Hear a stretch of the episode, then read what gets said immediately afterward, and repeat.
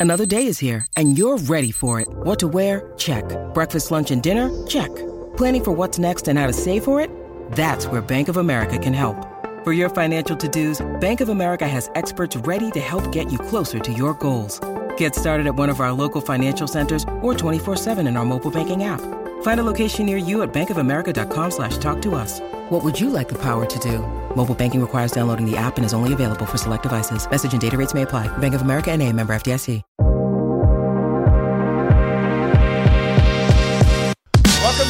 Raw podcast. I am Dax Holt, joined by Adam Glenn out of New York. What up? What's up, buddy? How you doing? I'm doing good, man. And yourself? I'm doing good. Just went through a run through Central Park. Uh, it's uh, it's busy. it's it's happening. It's busy there. People are like, "Oh man, how's New York City?" But New York City, it's uh, you know you're allowed to kind of drink on the streets right now, which is sort of fun. And I just went through a run through Central Park, and there was plenty of people around.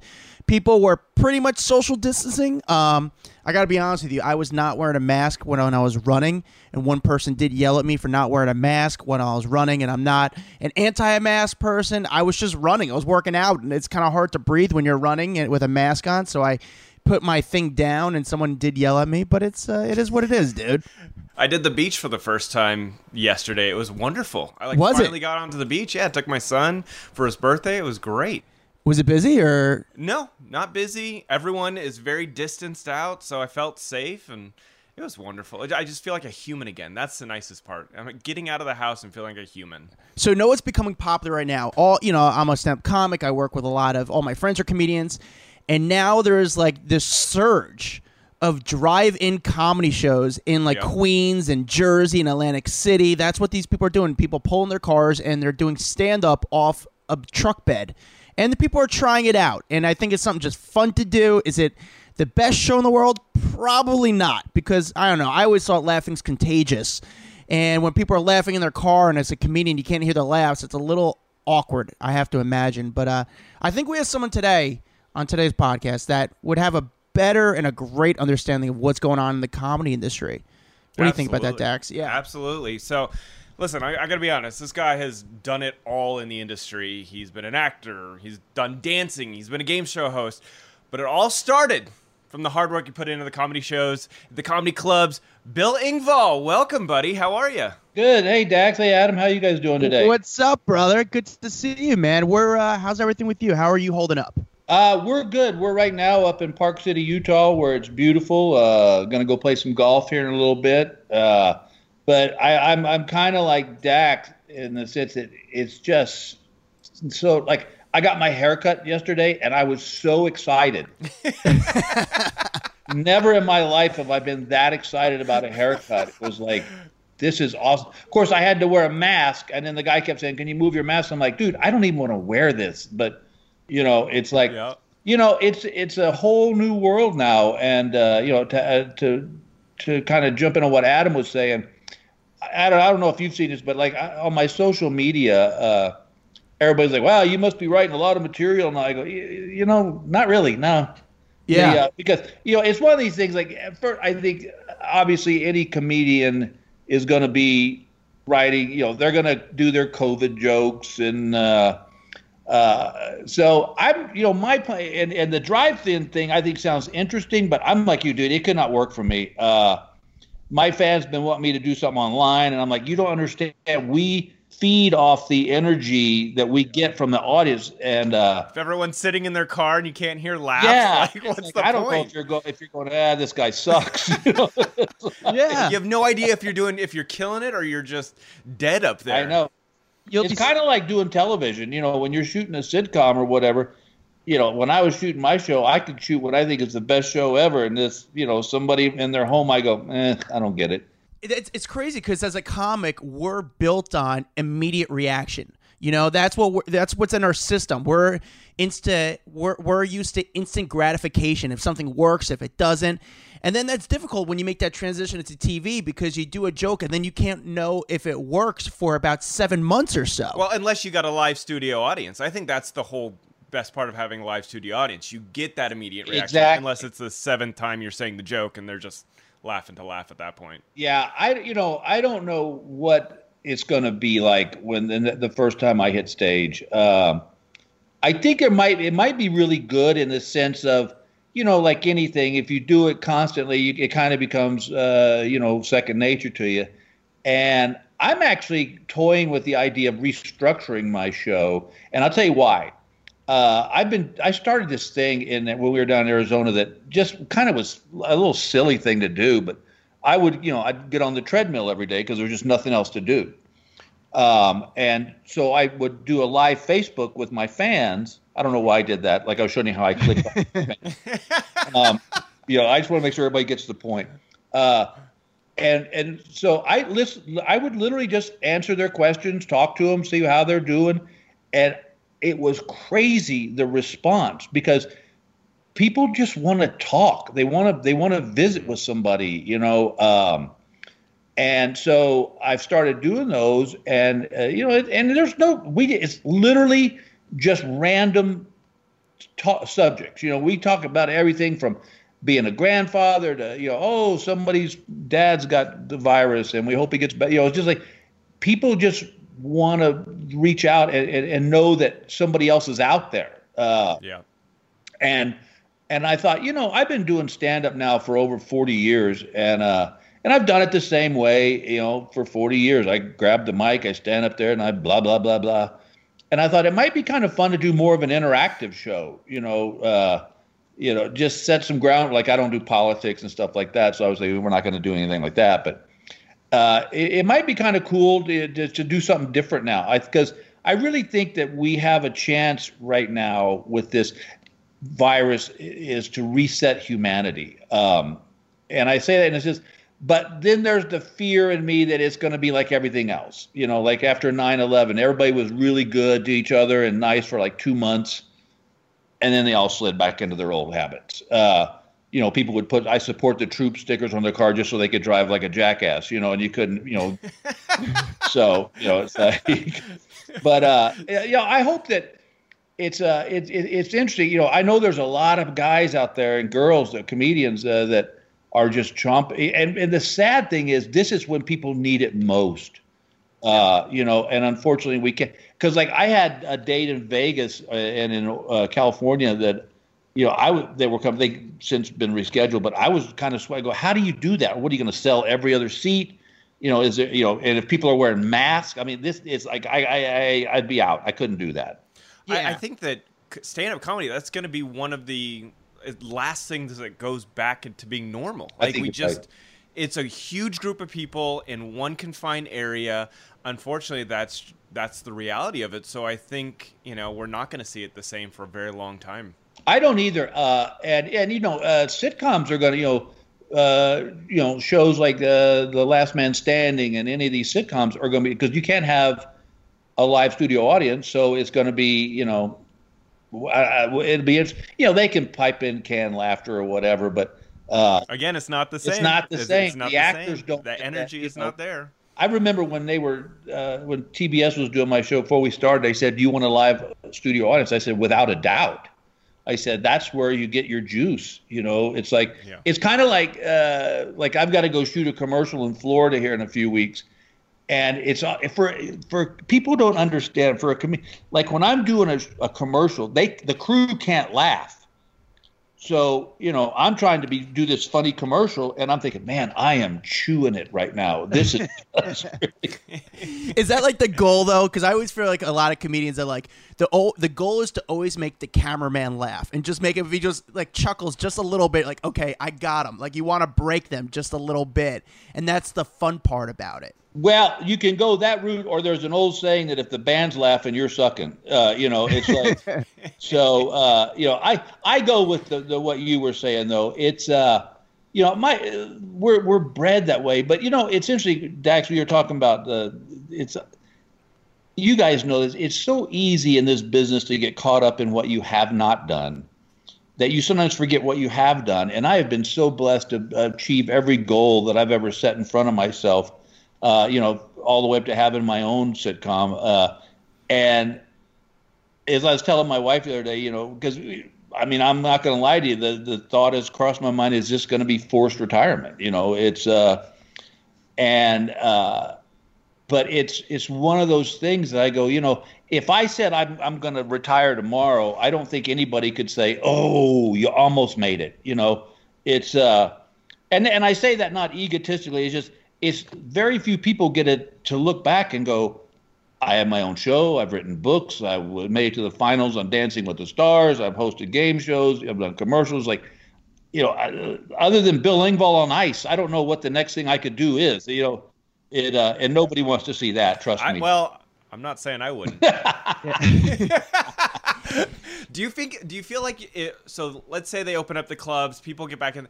Do you feel like you'd be rusty, or do you feel like oh, I, you could jump right back up there and just be ready to go? I, I say it this way, yes, that I would. Def, I don't know that the audience would know it, but I would know it. You know, and, and Adam can and can can say that too. Is that audiences may not you know, may not know that you've made a mistake, but you know you you've like that there's going to be that time of like, did I just do this joke? You know, I thought I just did this. But uh, you know, it, it, there's going to be that of, but it's like riding a bike. You know, once you, even if you lay off, right, you get back on it. And uh, the the only thing that really that I found funny through the whole virus thing was the this whole Tiger King phenomenon, which is just beyond me. And I'll be honest with you, I I watched every episode and. Yeah. Uh, you know, and I think it's funny because if it hadn't been for this virus, I don't think it would be near the the as popular as it is now. Uh, the only thing I, you know, my only takeaway from this was I, I, did a little research on it, and this cat, no pun intended, but he ran for the governor of Oklahoma, and got 19% of the vote. yeah. Which means, which means America, that one out of one out of five people said, "You know who'd be good to run this state." this crazy man. that polygamous mullet wearing tiger guy. That's our dude right there. It's fast. It's so great. It says a lot about I mean, what's going on. If you want entertainment, he is pure entertainment. Oh, I'll tell you that much. He's, you know, I mean, he's probably could never uh, imagine the fame he's got right now. Well, yep. it's funny because we had his husband on our podcast and two of them. Two, We've had two well, of his yes, husbands. One of them's now straight and married. I guess. I don't. I don't. I don't yeah. know how you. Yep. How do you keep That's we, lanes That was out? one of them. and he has teeth now too. Shocker. Yeah, he's got a full mouth of teeth. he's, and he's got a publicist. Yeah, of course he does. yeah, nice he's guy though. Public, really nice guy. Nice guy. We we've talked to both of uh, the Tiger King's husbands, his past one and his current husband and I gotta tell you, his current one is loving life right now because we talked to him as he's on his boat, just hanging out at 11:30 in the morning, just drinking beers on a boat, and now he's partying with other reality TV stars. I mean, this guy's crushing it. Well, you know, God, hey, I always say God bless him. You know, however you make your name, that's whatever. I just, I just watched this train wreck and just, it, it, it literally was. Driving down the highway and you see the car wreck ahead of you, you shouldn't look, but you just got to. Oh, you grab the popcorn bin and you start. You, you sit back. You enjoy that car wreck as it happens. But you know, I, it was funny that it, I it, I back to what you were saying, Adam, earlier is that somebody yelled at you for not wearing a mask while you're running. That's the thing that bothers me is that the mask thing has now become this kind of like you know you you have a somebody would excuse you more if you farted on them than if you came up with a mask. You know, it's like like he farted on you. I know, but he had a mask on. That's okay. it's so true. People and people give you like nasty looks because I've been out hiking with. I'm like. I'm in the middle of nowhere. There's no one out here, and I cross right. paths with one person, and they're 20 feet away from me, and they still look at me like I'm the asshole. I'm like, bro, we're out hiking. I don't need a mask on yeah. right now. The governor yeah. said I'm good. Like, chill. We're not making out here. I'm just walking. But yeah, yeah. it's like the people have. Well, here, here's the other problem you got. When humanity's left to its own vices, it's never a good ending. Uh, it's, you know, it, people just, I don't, like, people go out to restaurant. You're not wearing a mask. Okay, explain to me then how I'm supposed to eat with a mask on. If you can explain that, if you can give me the physics of that, I'm all in. Yeah. That's why you need one of those like plastic face shields so you can just go up and underneath it. What I like is the different I mean, like I saw a dude the other day, he looked like he was from the future. This mask he had on was just like insane. And and the thing what the one that I love are especially down in Arizona uh, when we were down there the the elderly people Uh, I wish I had a mask I could show you. This dude had a mask, but it was down here. It's like, okay, what? It's, it was below Oh. his chin. It's like, dude, So he didn't. He wasn't covering his No. mouth or his nose. No. And then I had some friend. This what I love are the little nuances that that happen that, that nobody else hears about. Two a friend, a couple friends of ours flew out to Arizona and they bought a window and an aisle seat. He said there was 40 people on this fo- on this big plane. They had a window and an aisle seat, and they said this cat came walking up the aisle and stopped at their row and said, "Oh, they sold me that middle seat." So the airlines can't even figure it out. It's like you got the seat chart right in front of you, and you went, "Yeah, put him in the middle seat." Or, or if this guy was just dumb enough to go, "I'm sorry, I just like flying in the middle seat. I don't." Yeah, it seems like that would be pretty easy for the airlines to go. Just take off all B's and what is Yeah. it D seats, and you're good to go. well, Dax, again, you're you're relying on on the airlines. You know, it's like, which which by the way made me laugh out loud that these the airlines were applying for twelve billion dollars in relief. Let, let me just back it up a little bit here. Weren't you the same companies that charged me if I wore underwear? You charged me if I had, uh, uh, if I wanted to bring a, a, a snack, if I wanted to board early. It's like, wait, you you, I, no, you're you're last in line. You're last in line. If we got a couple bucks, maybe we'll slip them your way. But uh, so true. They're like, if you actually want us to land the plane, that's going to be another twenty dollars. yeah, ex- It's so ridiculous. uh, So, Bill, let me ask you this: Who was in? You know, we always say people have comedy classes in some ways, like a graduating class. Who was in your comedy class? The people you came up with during your era. You know, Adam, I got I, that was one of the things I think. Let me start by saying, if I had to start today, even if there wasn't a virus, I don't think I'd make it. Um, just because back in my day, it, which makes me the old guy now, um, if you haven't figured out by all the white, um, I learned from guys like Seinfeld and Shandling and Leno, uh, Kirkenbauer, all these guys that were they were comedians. They weren't actors. They weren't using comedy to get an acting job. Acting just kind of came as because of they were good comedians. Um, so my my class was, uh, you know, there was so many guys that were so good to me in the business and taught me how to construct an act, how to how to how to how to react to it, you know, feel out an audience and see. Uh, I, I was at a club in Dallas for two and a half years. I, I was the MC for two and a half years before I ever hit the road, and so I really got. I had my own personal comedy, excuse me, my own personal comedy school. Um, but I will tell you this: a funny story that my very first gig on the road, very first one. Now, when I was it, the, the funny thing was when I was MC in the club, whoever the act was that week, by the end of the week, I had taken on their personality.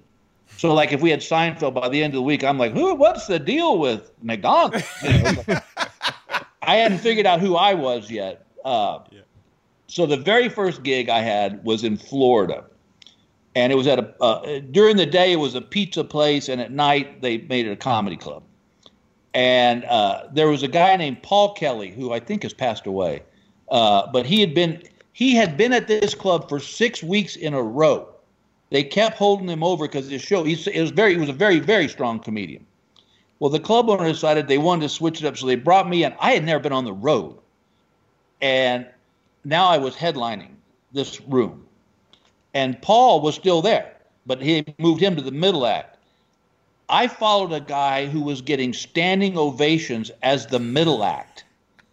I mean, I'm on the side of the stage going, I I have no material. This guy is like, Yeah. but it, it, you know it went fine.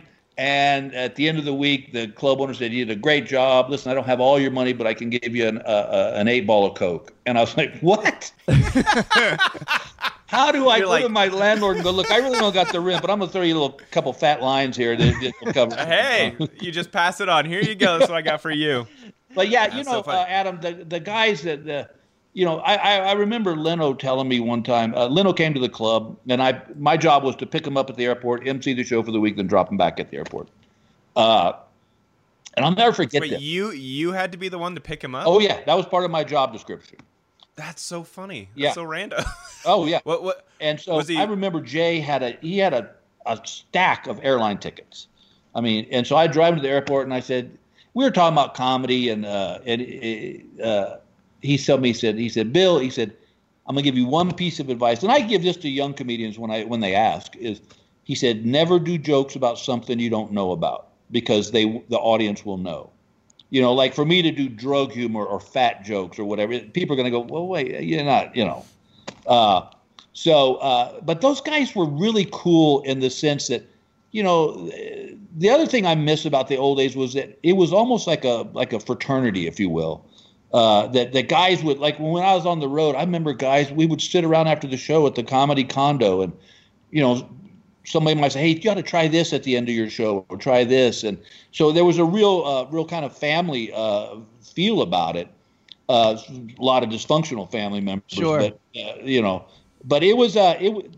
I today, you know, it's I, I watch these guys and and there's a lot of lone wolves uh, that that just you know they're on their own and uh, and I don't know if they associate that much anymore, but uh, I just really dug that time. It was and plus comedy was just crushing. I mean, it, you know, amateur nights were sold out. You know, it was like, uh, you know, I'll tell you one of my favorite stories uh, from the club days when I was a, I had uh, I had emceed this show and and Robin Williams was in town playing at the Dallas Music Hall, and it was a, a Sunday night, and there was probably thirty people in the club, and uh, the I had I had finished my show and had gone home. I was in bed with my wife, and the owner of the club called me and said, You got to get down here right now. And I said, Dude, what? And he goes, Just come on. I said, No, I'm in bed. He said, Robin Williams is here. He said, There's still like 30 people in the audience. The show just, you know, they're, they're just kind of. Robin Williams showed up and did an hour and a half for, for 30 people. And at the end of the show, of his show, the club owner said, Can you give him a ride back to his hotel, which is in downtown? So for 45 minutes, I sat in a car talking comedy with the king you know. Incredible. Uh, yeah. And so it was just one of those moments I'll never forget. That is That's so amazing. cool. That is amazing. I was gonna ask when you when you're growing up, with, you know, and you're you're hanging out with all these people. Was there anyone that like right when you met him or the first time you saw him on stage, you're like, this person is going to be a massive star. Like this person has what it takes. Uh Eddie Murphy. He You was, saw him before he like blew well, up. he had just gotten on Saturday Night Live. And you know, obviously, as we all know, just because you're on TV doesn't mean you're funny. You know, the, but I saw him. He, he and Joe Piscopo came to the the club, and uh, I saw Eddie Murphy do 45 minutes of, and this was right before Raw came out. and he's a kid at this time too. That's the crazy part is. Yeah, and he was without a doubt one of the funniest guys. I'll tell you another one that I uh, I early on I had Saget. Bob Saget was probably one of the funniest guys I ever saw on stage. Was he dirty then? Oh yeah, was- yeah. yeah. There was no there was when Bob was on stage. There was no there was no rules. Uh, I remember one time. th- This is so funny that you bring back these stories because now now I'm starting to remember. I remember one week I was MC and, and Dice Clay was there. Uh, and for those of you guys, your listeners, his name's is, uh, is Andrew. Uh, uh, but he literally was on stage and was going so long. I had given him the light. I needed to get these people out of here. And he brings a girl on stage and starts giving her makeout lessons. and it was like, I'm like, I, I finally just walked up with the club keys and tossed them on the stage and said, "Would lock it up when you're done." That's so good. Was there anyone that you like you didn't like you saw them and you're like, "Yeah, they're okay, and then they blew up? Like you just didn't even expect them to become insanely funny or successful? Like they found their voice. um, They just got it. yeah, uh, Jeff Dunham, uh, okay. the ventriloquist. I saw Jeff on Amateur Night in Dallas, and uh, I was running the show, and, and and he was all right, but then he just exploded. You know, I knew he was a very good ventriloquist, but he, he needed material, uh, and uh, the next thing I knew, he's selling out arenas. You know, it was like, you know, when he when he came out with Achmed the terror, that that's when it really, because he was genius, because he put if you were to Google terrorist that pops up. And so, Yep. uh, but Jeff is very talented at what he does, and, and he's very funny. He's really found his voice, and uh, it was uh, that was that was one that he was one, and I'm trying to think who else that I saw that I, that didn't really blow me away, but then they just became huge. Uh, was would probably be uh, yeah no I, I, I guess Jeff Jeff would be the one. Yeah. Uh, but it's uh, it's it's crazy because you don't know. You know, it's like funny. Like like I'll have comedians ask me, "How do you write a catchphrase?" Like "Here's your sign," or "You might be a redneck," or whatever. And I always tell them, I go, the, the, the unfortunate thing is you don't write it. The audience decides. You know, like I had no clue they would cue into "Here's your." I I'll tell you a funny story about "Here's your sign" that a lot of people don't know. Uh, I signed with Foxworthy's management company, and uh, you know, like I said, he had gone through the roof, and uh, so I was stoked. Go, they go, we're going to release your next, album, your first album. Uh, we're going to do Here's Your Sign, and I was like, all right. We recorded the album at Mark Ridley's Comedy Castle in Detroit, Michigan, which was a great comedy club. Uh, and the album came out, and the first week it was in the stores, it sold 100 copies across the country. Yikes. That is less than two a state.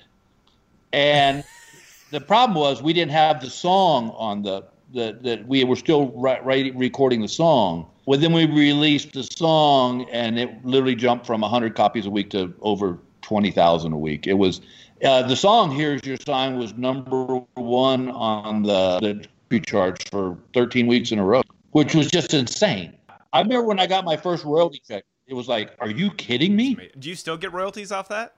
Uh, not too much anymore. You know, now with the advent of Apple and the downloads and all that, uh, you know, you don't you don't see those kind of numbers anymore. You know, unless you're like Taylor Swift. Yeah. I feel like the internet has really kind of ruined a lot of that royalty stuff for people over the years, and that's why they've kind of tried to figure out other ways to do it. But interesting. Yeah, I, I think you're right, Dak. I think that it while the internet's great for a lot of things, I think it killed a lot of because uh, you know I grew up in the album days. You know, it was uh, you know my first gold record. They said, "Do you want a CD?" I said, "No, I want the record."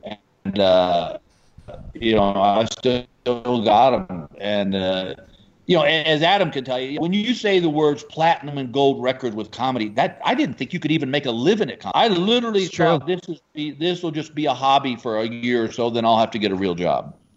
It's true. But you know it's hard now, you know, as a comic, you know, you're way more successful and been doing it for a long more a lot more lo- uh, longer than I have, but I don't put my stand up on social media and on YouTube and stuff like that. And the reason is is I always find stand up to be such an interactive experience. And a lot of times I'm like, come see me live. You see me live, it's an experience. You're in this room, you're with other people. It's such an experience.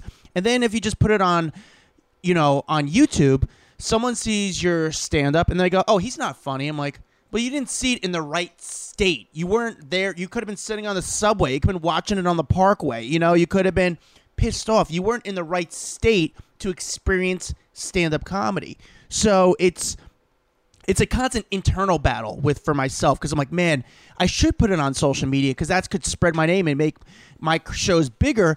But yet again, people, you have one time at a first impression, and people are going to say, you know what? I saw him. He sucked. I'm not going to go see him do stand up. He's not a good comic. I, I agree with you, Adam. I, you know, it's a dual edged sword. Uh, in this, you know, like we've started putting up my old bits on YouTube just because you know I don't do them anymore. Uh, but you're right. And the other thing that I have a problem with is, you know, a kid goes up and puts up a five minute YouTube video and gets a million hits. They think he's the next, you know, the next coming of, of Richard Pryor. And I, my theory, my theory is put him in a neutral environment. Let's put them both in a neutral environment. Let's see who can do 45 minutes, who can do 90 minutes, you know, and keep the audience there. Uh, but you know that's that's just part of the the the, diff, the problem with the internet uh, is is we become an instant gratification society. You know, we want we want to know it right now. And I agree with you that the I always tell people come see the live show because you know you can't get the the facial expression, the the the, the energy and and all that through through video. It's it's kind of like sending emails. You know, have you ever gotten an email and you go, "Wow, that guy's really pissed off about something," and then you talk to them, they go, "No, no, I, I wasn't mad at all. It was just it sure. doesn't come across." In email, and I've been. That's why they invented the emoji for that reason. it's true. so you can say something really dickish and then just put a smiley face yeah, after. Sorry, you're all good. yeah, we're good. You're still my bud. Let me ask you this, Bill. What was the show that changed your career? Like, what was your big break that everything changed in your career, in your life, uh, as far as a stand-up comic goes? Oh, great question. Um, I think it's there's two of them. Um, uh, one was when I did the Tonight Show with Carson. Uh, that was that back then, and this is no slam on on, on Jimmy and, and and Fallon and all them. But when you were like when I did it, Johnny was there, Doc was there, Ed was there, uh, and I was supposed to panel, but Victoria Principal went too long in her segment, and I got bumped, which I always hate her for that. Um, but you know that really kind of put me on the map. And then I got to be honest with you, it sounds silly, but when I, when they came out with the comedy award show, and I won best male stand up in 1991, uh, and I was up against guys. I remember the group was Ritch Shydner, George Wallace, Richard Jeni, uh, and uh, oh uh, me and Will Durst, who are all super Legends. funny guys. Big, Yeah. big thanks to the wife for the, the yeah, help thank on that you. the uh, so we went to the comedy awards, and this and by the way, this was the first year they let the fans vote. You know, it wasn't just a group of guys sitting around who's saying who's funny. And we were there at, the, and this was when the comedy awards were new, so it was on television. Um, and when uh, when Joan Rivers called my name as the winner, I swear to you, if you could, if you can find the video, they cut to my wife and I, and we have a look on our face that trailer park people get when they see a UFO. I mean, it was just like it was like it was it was like surreal. It was like we kind of looked at each other like, did they just did she call my name? And I would tell you what, out of the whole group, uh, it was George Wallace came up to me and said, "Man, you deserve this." And that you know that that's when I knew that I had a chance in this business uh, to to to make a name for myself, and I just kind of ran with it. And you know, but I tell you what's funny, and I and I think a lot of comedians go through. And I don't know, Adam, if you went through this or not, but it takes a long time to figure out who you are on stage. Uh, uh, I remember when we did blue when we were doing blue collar comedy tour. We did it for I think I don't know five ten years something like that. But the first three or four years, I did. I, I was so busy trying to be Jeff that I forgot to be me. And of all people, all people, Ron White, who I I love, just because Ron does not care. Ron will, you know, he he doesn't care. So we were sitting there one night at a bar after go figure after the show, and Ron goes, you know, Bill, I remember when I, we was in the clubs and I'd go up on stage and I'd just gut the room. He goes, I'd just slay them. And they'd introduce you and you'd come up with that slow drawl of yours. And two minutes later, it was Ron Who, you know. And I thought, oh my God, I forgot, you know, I forgot who I to be me. And thank God for Ron White because I don't know. I mean, oh, you you would laugh when we were doing Blue Collar. I had an intro that Van Halen couldn't have put together. I mean, it was lights flashing, the sign song was playing, you know, ladies and gentlemen, please welcome, you know. And then I would come on stage and I go, hey, so I'm married, you know.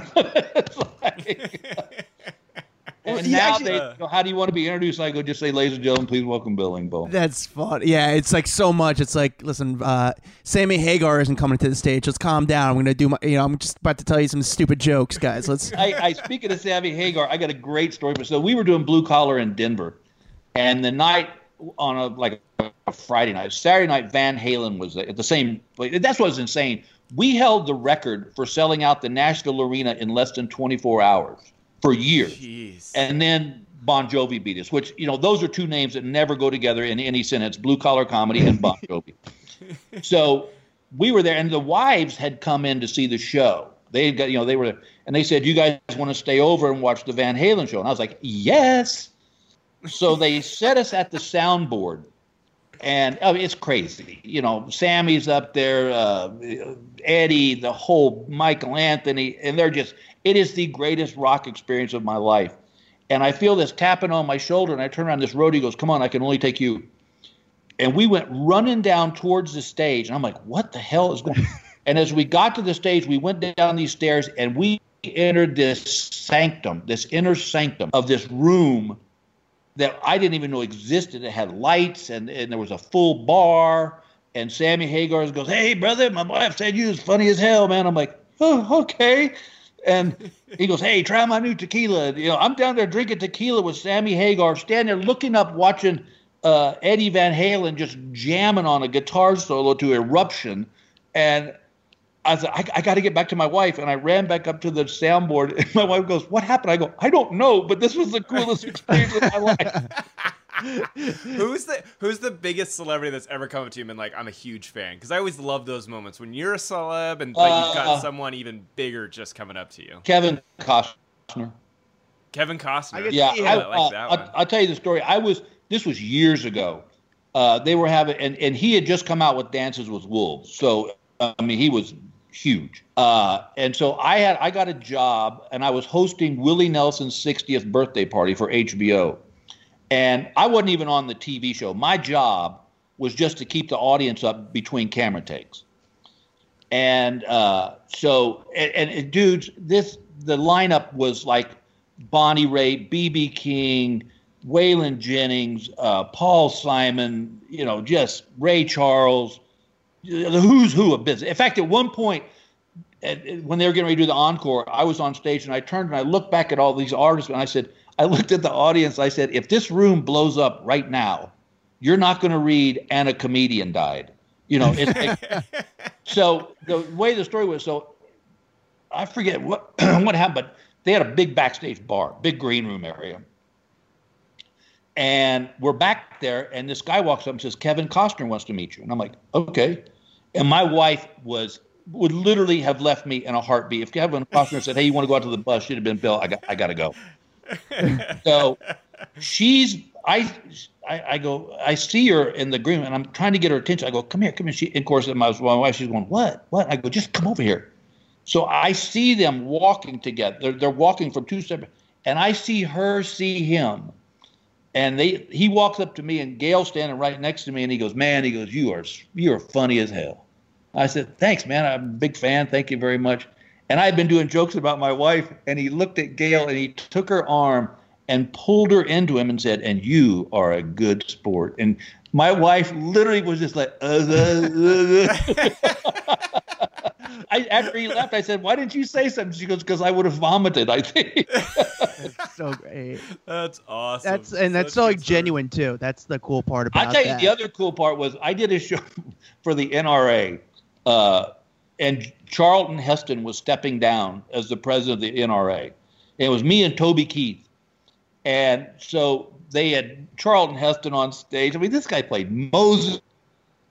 He was Planet of the Apes. He was God, and we literally were in a hallway passing each other, literally a foot apart from each other, and they go, "Oh, Mr. Heston, this is uh, this is Bill Engvall. He's going on now. He's a comedian." And he goes, "Go knock him out, kid." And he shook my hand, and thank God I didn't do this. For the once in my career, my the good side of my brain took over. I almost said, "Take your dirty, stinking hands off me!" You. I thought probably only a million people have ever said that to him. So, so I just shook his hand and just went, "Oh my God!" I just shook, shook Charlton Heston's hand. But yeah, those are the moments that you re- that you look think back and you go, "Wow, that was." Uh, and, and like uh, when I was on Delta Burke series, uh, there was a show where uh, the the storyline was that it was my wife's birthday and she wanted us to go dancing, but I didn't want to dance because I didn't know how to dance, and Delta was going to teach me how to dance. And there was a scene which was just me and my stage wife and Willie Nelson singing uh, "Maybe I Didn't Love You," and there was nobody else on the stage except the three of us. And I go, "Wow, this is one of those moments that you go, yeah, this is pretty cool." Yeah. That's I gotta awesome. imagine. Let me ask you this though: knowing you've been around for a long time now, you've had an um, like you said, like we've already spoke about, you've had an amazing career, and knowing what you know now about the entertainment industry, how would you change your approach to it now, knowing what you know about the industry now? Um, I, first off, I would have gone out to LA a lot sooner than I did. Uh, I, dude, I was so dumb. Uh, you know, I, I we we but I had such a comfortable life. You know, at that time, the improv had 17 clubs, the Funny Bone had like 20 clubs. So I had worked the whole. I was living La Vida Loca. I mean, they had me headline. I was headlining in every room, uh, but I didn't take it seriously enough. I, I, think that's that that's a better answer, Adam. Is I would take it more, take the comedy business more seriously, uh, in the sense of I'd have come out early and gotten in because I I just kind of came out towards the. I got out to L.A. kind of in the last section of that time when when every you know they were just giving sitcoms to comedians. The comedy boom, yeah, yeah. And so I was just always kind of a, a, a dollar short and a day late on that one. Uh, but yeah, that would be it. Just to, to take it more seriously. Jeff was very. That's where Jeff was very smart. Uh, Jeff took it very. He took it as a business. I was just like, this is so cool. Nobody's even gotten in on the fact that I'm just making a living and I have no idea what I'm doing. You know. uh, but you know what? It worked out the way it was supposed to. Uh, you know, we could second guess it all we want, but uh, and I would have gotten into acting a lot earlier. I tell you, if I, we moved out to L.A., my wife was eight months pregnant with our first child. We rented a house that we could not afford, but that was all we had. And I just thought if you wanted to be an actor, you just called yourself an actor. You know, I didn't know you had to go to class and learn the the skill of acting. So I got a, my first audition, and I had my wife read it with me on the couch. And I found this out post fact, but I said, "I'm good. I'm good." And uh, I left to go to the audition, and she said, I just walked out on the back porch, sat down, and just started crying. And I said, Why? And she goes, Here I was, eight months pregnant. We had a house we couldn't afford, and you couldn't act your way out of a paper bag. so, in her own way, she got me to go to acting classes, and she got better. Gotta love the wives for being oh, brutally oh, honest. Yeah. Hey, by the way, thinking of the on it, like, have you ever, I, you know, every comic has always had just a night that a horrible gig. What was your worst like bombing experience? Everyone's oh, got one. Oh, that's so easy. Uh, I got hired for a corporate job uh, down in Florida, and I'd been into business maybe a year or two.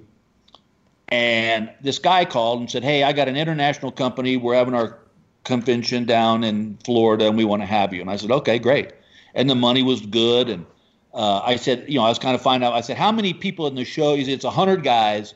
And I said, okay, of that 100 guys, how many are international? How many are American? He goes, oh, it's 90, 90 American salesmen and 10 foreign guys. I said, okay, great.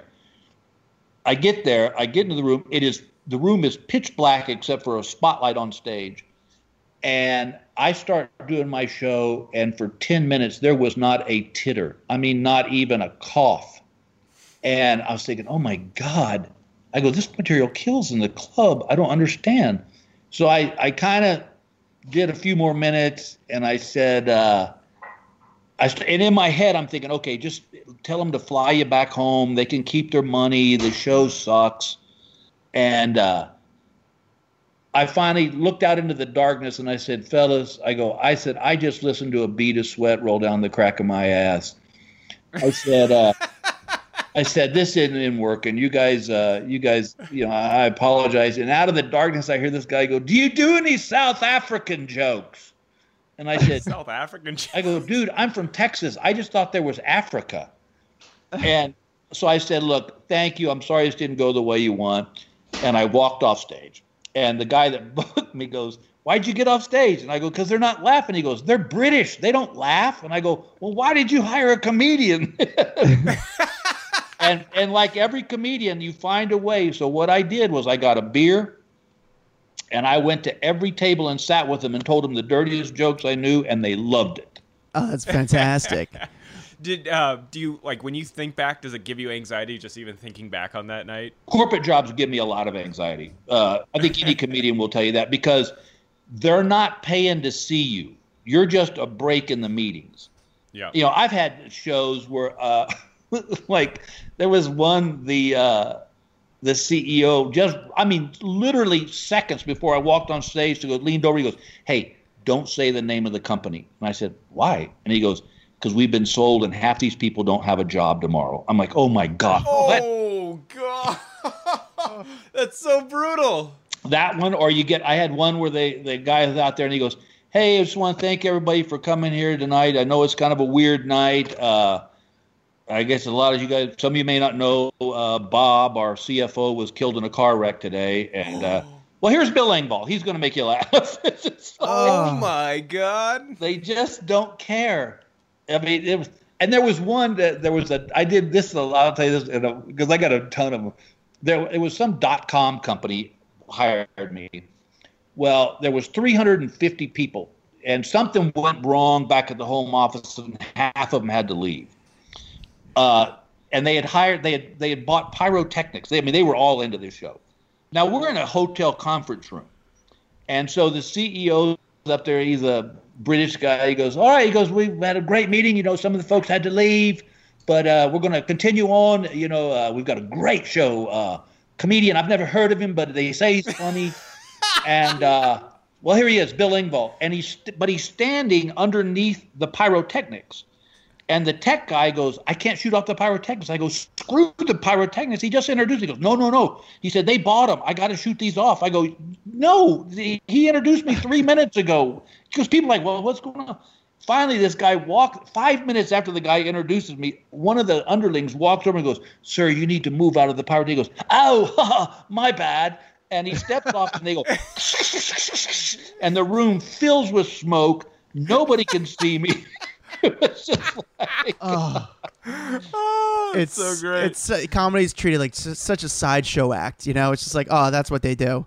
when Rodney Dangerfield, I don't know, maybe he knew he what he was doing, but when he came out, he said, "I comedy gets no respect." He was so right on because you know, like they just go, "Well, just get up there and do your little skit." You know, just do your little sketch. Oh, it's the worst. Well, Hey, by the way, congrats on Last Man Standing coming back. Heard Yes. Good news. I am so excited about that. Hopefully, they'll bring back Reverend Paul for a few episodes. Uh, I've really enjoyed playing that character. Uh, it's gotten a lot of, uh, you know, I get a lot of people come and say, "Hey, we love it when you're on." But yeah, Tim is a great guy, uh, and and it's just, it, but it's just so weird because Tim's wife was my wife on my show, so it's like it's like this family reunion.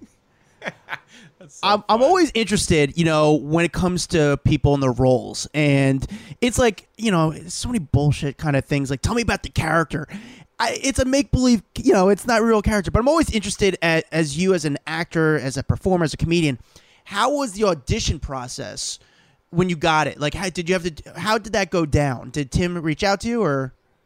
for Last Man Standing, the Reverend Paul character they just gave to me. They just said we want you to play this guy. Um, but you know, uh, Adam, that's a great question because I think sometimes you know, unless you're a dramatic actor that you you know, like if you're like, you know, you're if you're Tom Hanks in Philadelphia, you research the role. You know, I you know.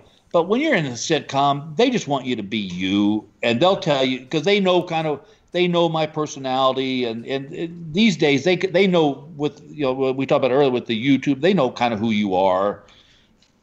Uh, the hardest thing is when you know you're right for a role and you don't get it. Uh, just be, uh, one of my favorite stories when they did the Freddie Prinze story. Uh, Freddie's brother actually auditioned for the role of Freddie's brother, and they told him he wasn't the right type. he has no no no concept of this role. Yeah, no, no, yeah. But yeah, That's it's so uh, you know you just be I, the only one that I really had to kind of work on. I did a movie uh, called The Neighbor, uh, and it was the first time I ever played a bad guy. I was a, a guy that kidnapped people and killed them, uh, and so basically what I did was I kind of. I think every person has had that guy when you were a little kid. There was that guy in your neighborhood that was just kind of the creepy guy that you didn't you didn't really do anything, but I, I kind of patterned him after that. Uh, you know, just like what would this if this guy was my neighbor, what would he be like? And uh, you know, he just a, you know he says hi to you and stuff, but he's one of those guys you go, I am not leaving my kids with this guy. Hey, by the way, congrats on your biggest role, Grandpa. Ah, I gotta tell you something. That is the best role ever. Uh, she is just a peach, and uh, it's so fun to watch my wife with her. And you know, when she smiles at you, you just assume she recognizes you. She could just have gas, but you know, the the great thing about grandpaing and, and being a grandparent is it's it's all the the world's open. You know, I've I've I've really slid into the granddad role. You know, I carry around loose change with me, so if I say, "Yeah, here's a quarter," don't tell your dad where you got that. You know, and uh, and she puts it into her mouth immediately. yeah, it- she's a little kid. everything goes in the mouth. Uh, but you know, when I'm out walking her and stuff, it's uh, there's just nothing better. It's you know, you love your kids, but your grandkids are that, that's it's like it's like a whole nother asset of facet of your life that just you didn't know you had in you. You know why? Because you get to give them back. You do get. You get there you go. I think you're done 30. with them. Yeah, they're annoying me now. It's time to go back to your mommy. Yeah, but I will tell you, it's like even when we leave, we're still, you know, it, it really, it's it's it's hard to get kind of get back together because uh, little babies are the best. They just, and I I really look forward to the day when she really knows who I am, and you know we can go fishing or for a walk in the park or uh, and and she has no idea what's headed her way. I mean, I'm going to spoil that kid so bad. That's awesome, that's awesome, man. Well, Bill, it's been amazing. I, I know we've kept you longer than we said we would. And oh, we I love this. this everything. Fun. You are awesome. You've had an amazing life such good stories. We hope that this coronavirus goes away so you can get back up on stage and start killing it again. Yeah, we been, we went to your website. There's no dates on the calendar, which is weird for a guy like you. So it's just like, and I gotta say personally, it's inspiring. It's so great talking to you and hearing your stories as a fan and and just dude there, you've you've done everything that I've dreamed to and it's eh, you just got a great outlook on everything so I really really appreciate it thank you so much for your time hope to see you back on Last Man Standing and uh, look forward really to seeing you back on stage where you saw where it all started. Hopefully, you don't retire. It's been an honor to be a guest on this show, and uh, I'll do it anytime. Oh. The the fun ones go by too fast. Oh, thank you, buddy. Uh, where can people find you on uh, social media so they can keep up with uh, you? Instagram, uh, Twitter, uh, Facebook. you just go with and go to the ones that have the blue check. There's a lot. Apparently, for some reason, there's a lot of people who want to be me. Uh, I don't know why, but awesome. Well, thank you, buddy. You're the man, Bill. Thank you. Take care, man. Great talking to you. That was fun. What a good guy. He's awesome. He was fun. I I love when we don't have to try to get the guest to talk. You know what I'm saying? Like, you know, there's some guests where I feel like we're pulling out answers from them, and he was just like, it felt like he was having a good time, good chat, and so he was bringing up his own stories without us even having to prompt him. Yeah, I, I maybe just he's been quarantined for so long, so now he's just excited to do interviews and excited for talk. We hope that goes for all guests going forward. But uh, right, we're like, keep talking to us, people. but it's it's so cool to talk about the guys like this because they're such journeymen. You know, they've had such a career, and we think of them yep. as just comedians, but it's been a long road. It's been a long path to become successful. To you know, they paid their dues, and you know, a guy like him who looks back is like, man, it's been pretty cool, and it's crazy that you know he has to think of is this gonna this whole every, everything going on is this gonna force me into retirement, which we hope not. But he, it's fortunate that he's able to look back and like, man, I did everything I wanted to do in my career. I'm content with that. I'm happy with that. I'm financially sort of set from Stable. that. Stable and I just want to be a grandpa. At the end of the day, I just want to be grandpa. It's really cool, man. Well, guys, thank you guys so much for listening. Uh, yep. Like and subscribe. Uh, that's leave us those reviews. Yeah, that's what if, if you want positive. Yeah, if uh, that's what really makes a difference with our podcast. The only way you could do, uh, you know, we don't ask for much. We don't do a Patreon. We always say just like and subscribe and write a review. That's what helps us in the rankings. And we, you guys been doing. You guys have been incredibly uh, generous with that. So thank you. Yeah, just thank you to Parkville Media. Thank you to everyone. And uh, and please follow us on social media. I'm at Dax Holt. He's at Adam Glenn. And that's it. That's all we got for you today. We'll see you later. Check you later, guys. A Parkville Media Production.